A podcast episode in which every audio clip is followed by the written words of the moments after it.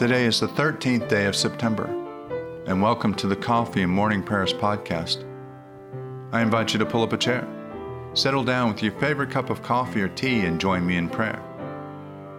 Now let us begin our day. Lord, open our lips, and your mouth shall proclaim your praise. Glory to the Father, and to the Son, and to the Holy Spirit, as it was in the beginning, is now, and will be forever. Amen. Alleluia. The mercy of the Lord is everlasting. Come, let us adore him. Be joyful in the Lord, all you lands. Serve the Lord with gladness, and come before his presence with a song. Know this, the Lord himself is God. He himself has made us, and we are his. We are his people and the sheep of his pasture. Enter his gates with thanksgiving. Go into his courts with praise. Give thanks to him and call upon his name. For the Lord is good. His mercy is everlasting, and his faithfulness endures from age to age.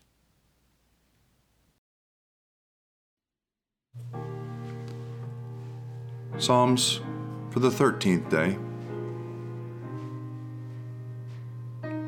Let God arise and let his enemies be scattered.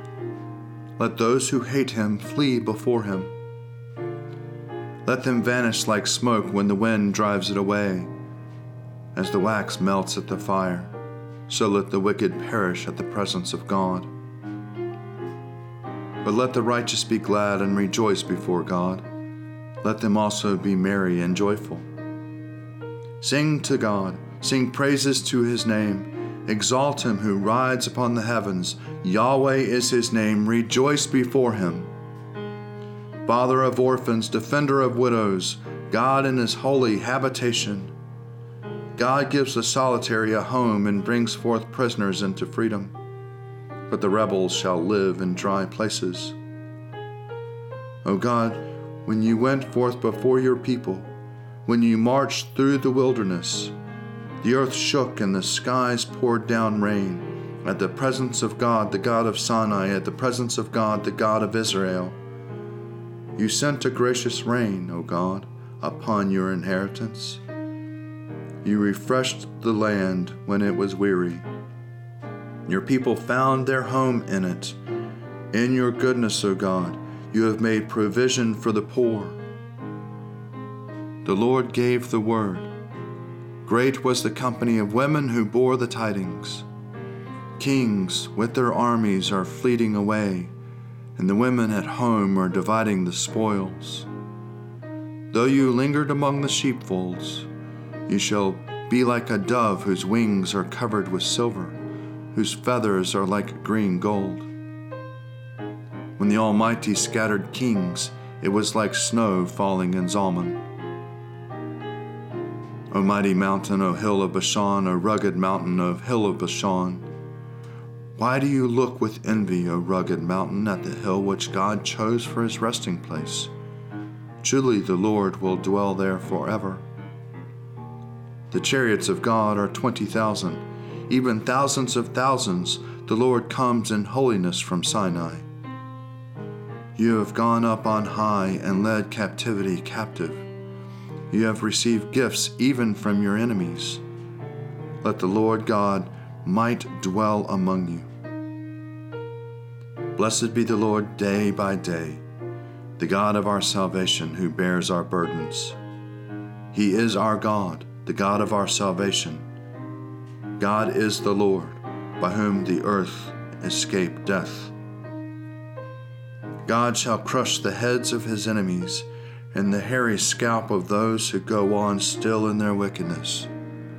The Lord has said, I will bring back from Bashan, I will bring them back from the depths of the sea, that your foot may be dipped in blood, the tongues of your dogs of the blood of your enemies. They see your procession, O God, your procession into the sanctuary, my God and my King. The singers go before, musicians follow after, in the midst of maidens playing upon the hand drums. Bless God in the congregation. Bless the Lord, you that are a fountain of Israel. There is Benjamin, least in the tribes, at the head, the princes of Judah in a company, and the princes of Zebulun and Naphtali. Send forth your strength, O God. Establish, O God, what you have wrought from us. Kings shall bring gifts to you, and your temple's sake at Jerusalem. Rebuke the wild beasts of the reeds, and the peoples a herd of wild bulls with their calves.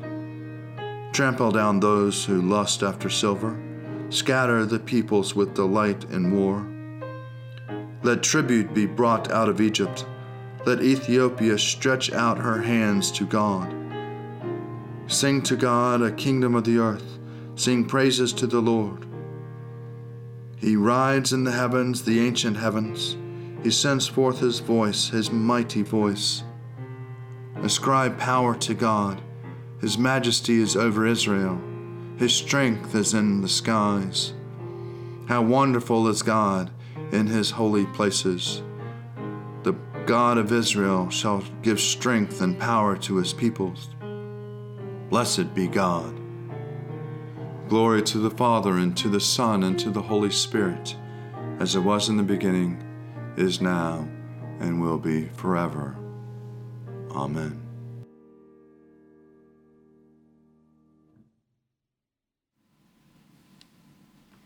A reading from the Acts of the Apostles, chapter 16, beginning at the 6th verse.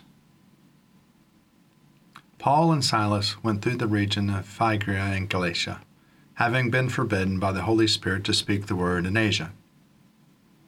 When they had come opposite Mysia, they attempted to go to Bithynia, but the Spirit of Jesus did not allow them. So, passing by Mysia, they went down to Troas. During the night, Paul had a vision. There stood a man in Macedonia pleading with him and saying, "Come over to Macedonia and help us." When he had seen the vision, he immediately tried to cross over to Macedonia, being convinced that God is calling him to proclaim the good news to him. He set sail for Troas and looked straight course to Samothrace, and following day to Neapolis, and from there to Philippi, which is the leading city in the district of Macedonia and a Roman colony. We remained in this city for some days. On the Sabbath day, we went outside the gate by the river, where we supposed there was a place of prayer. We sat down and spoke to the woman who had gathered there. A certain woman named Lydia, a worshiper of God, was listening to us. She was from the city of Thyatira and a dealer in purple cloth. The Lord opened her heart to listen eagerly to what was being said by Paul. When she and her household were baptized, she urged us, saying, "If you had judged me to be faithful to the Lord, come and stay at my home." And she prevailed upon us.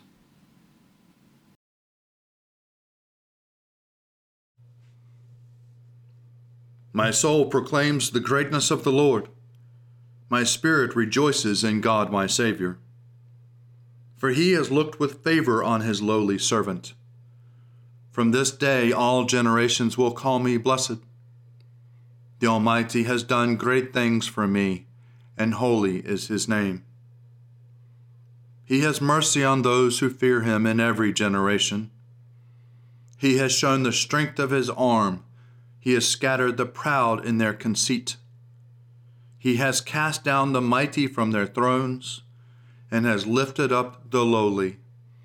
He has filled the hungry with good things, and the rich he has sent away empty. He has come to the help of his servant Israel, for he has remembered his promise of mercy, the promise he made to our fathers, to Abraham and his children forever. Glory to the Father, and to the Son, and to the Holy Spirit, as it was in the beginning, is now, and will be forever. Amen.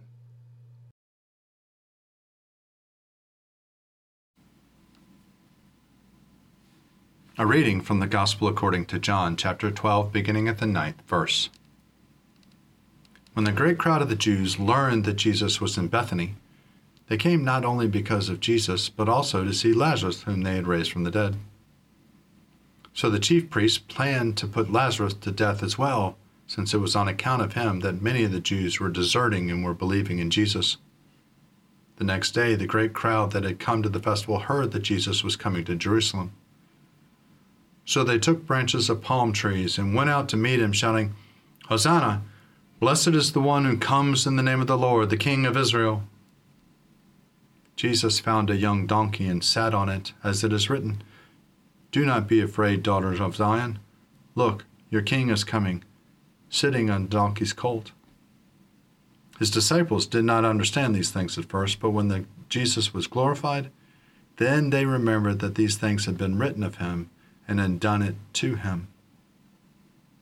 So the crowds that had been with him when he called Lazarus out of the tomb and raised him from the dead continued to testify.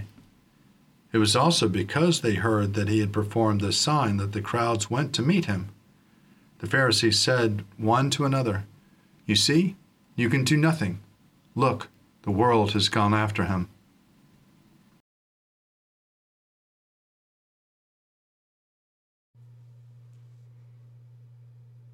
Blessed be the Lord, the God of Israel. He has come to his people and set them free. He has raised up for us a mighty Savior, born of the house of his servant David. Through his holy prophets he promised of old that he would save us from our enemies, from the hands of all who hate us. He promised to show mercy to our fathers and to remember his holy covenant. This was the oath he swore to our father Abraham, to set us free from the hands of our enemies, free to worship him without fear, holy and righteous in his sight all the days of our life. You, my child, shall be called the prophet of the Most High, for you will go before the Lord to prepare his way, to give his people knowledge of salvation by the forgiveness of their sins. And the tender compassion of our God, the dawn from on high, shall break upon us, to shine on those who dwell in darkness and the shadow of death, and to guide our feet into the way of peace. Glory to the Father, and to the Son, and to the Holy Spirit, as it was in the beginning, is now, and will be forever. Amen.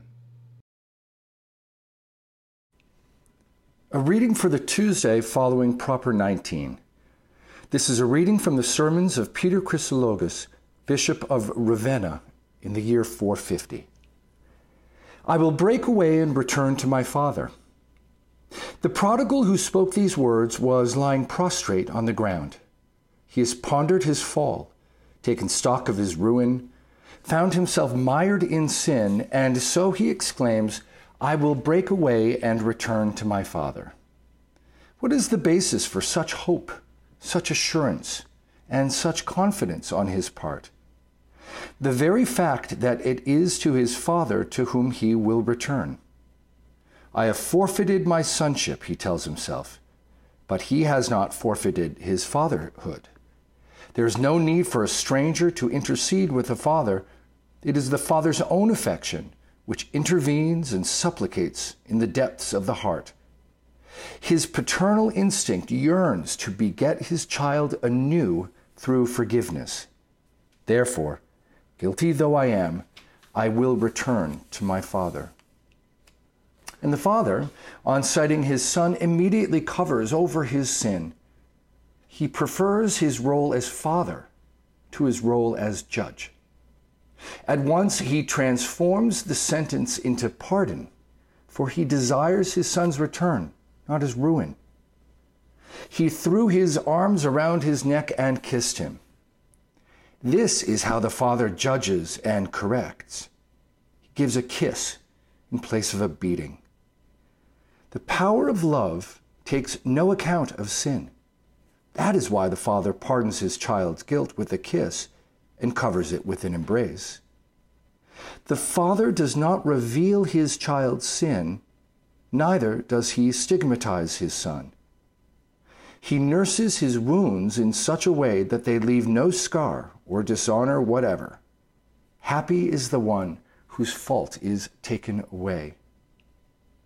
If the past behavior of this youngster has filled us with disgust And if the prodigal's escapade has shocked us, we must ourselves be careful not to become estranged from such a father. The sight alone of the Father suffices to put sin to flight, to keep transgression away, and to repel every kind of evil and temptation. But if we have drifted away from the Father, if we have squandered all his goods by a dissolute life, if we have happened to commit some sin or misdeed, if we have fallen into the bottomless pit of impiety and into absolute ruin, we must finally arise and return to such a father, encouraged by such an example. His father caught sight of him and was deeply moved. He ran out to meet him and threw his arms around his neck and kissed him. Now, I ask, what place there is here for despair? What occasion for an excuse or for any kind of fear? Unless perhaps we dread meeting the Father and his kiss makes us afraid. Unless perhaps we believe that it is only to get hold of him and take revenge rather than to welcome and forgive him that the Father comes and takes his Son by the hand, that he presses him to his heart and embraces him. But this life-destroying thought, this enemy of our salvation, is completely disarmed by the words that follow. The Father said to his servants, "Quick, bring out the finest robe and put it on him. Put a ring on his finger and shoes on his feet.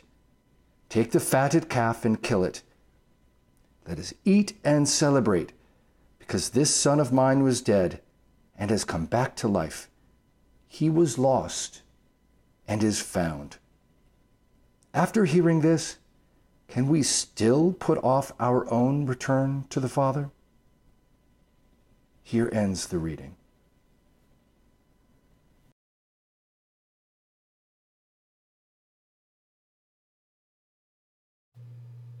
I believe in God, the Father Almighty, creator of heaven and earth. I believe in Jesus Christ, his only Son, our Lord.